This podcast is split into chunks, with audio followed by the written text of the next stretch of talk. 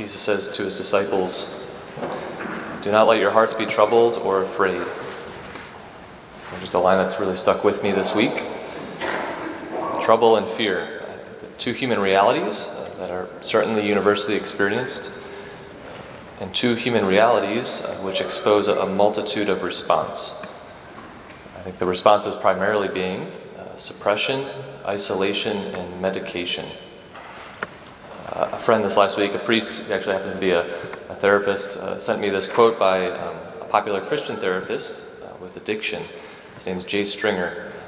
It's a beautiful quote. He says, uh, This is the good news of the gospel. You have been harmed and you have done harm.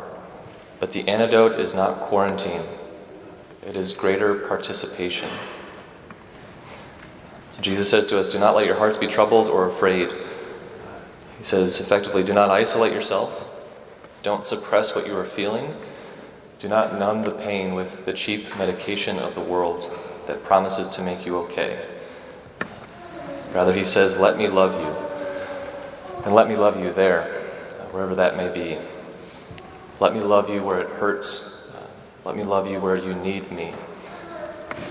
This beautiful quote that John has gospel gives us of Jesus. He says, Whoever loves me will keep my word, and my Father will love him, and we will come to him and make our dwelling with him.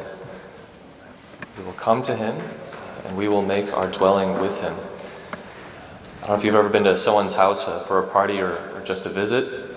Very welcoming, maybe it's even a friend, and you asked, or you just kind of innately know by the amount of times you've been there, uh, not to go in the basement, right? Or not to go in this room or that room. Please use this bathroom, not that one over there, right? Don't go in that closet or that pantry. Just like to imagine in my own heart, our own hearts, to say, Jesus, I invite you as a guest into my house. I do love you, you know that. I'm trying. But please don't go in that room upstairs. The look of it is much too messy. It's not even my fault, totally my kid's fault, right? Not my fault, right? It's another's.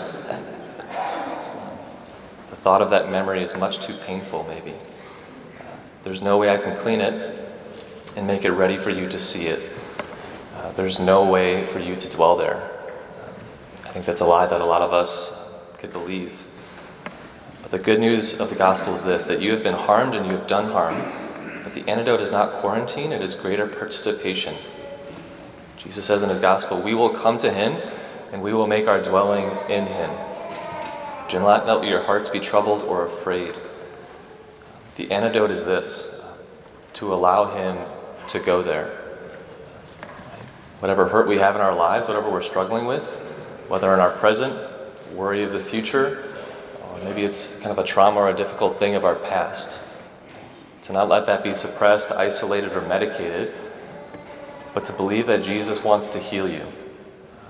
To believe that He could even heal a memory, He could heal your heart he could, you know, knead out that scar tissue even. And he can make you uh, more of who he desires you to be, which is beloved, his beloved child, who allows him to go in every part of your heart, every nook and cranny, even those places that we think are, are too messy for him, whether that's consciously or subconsciously.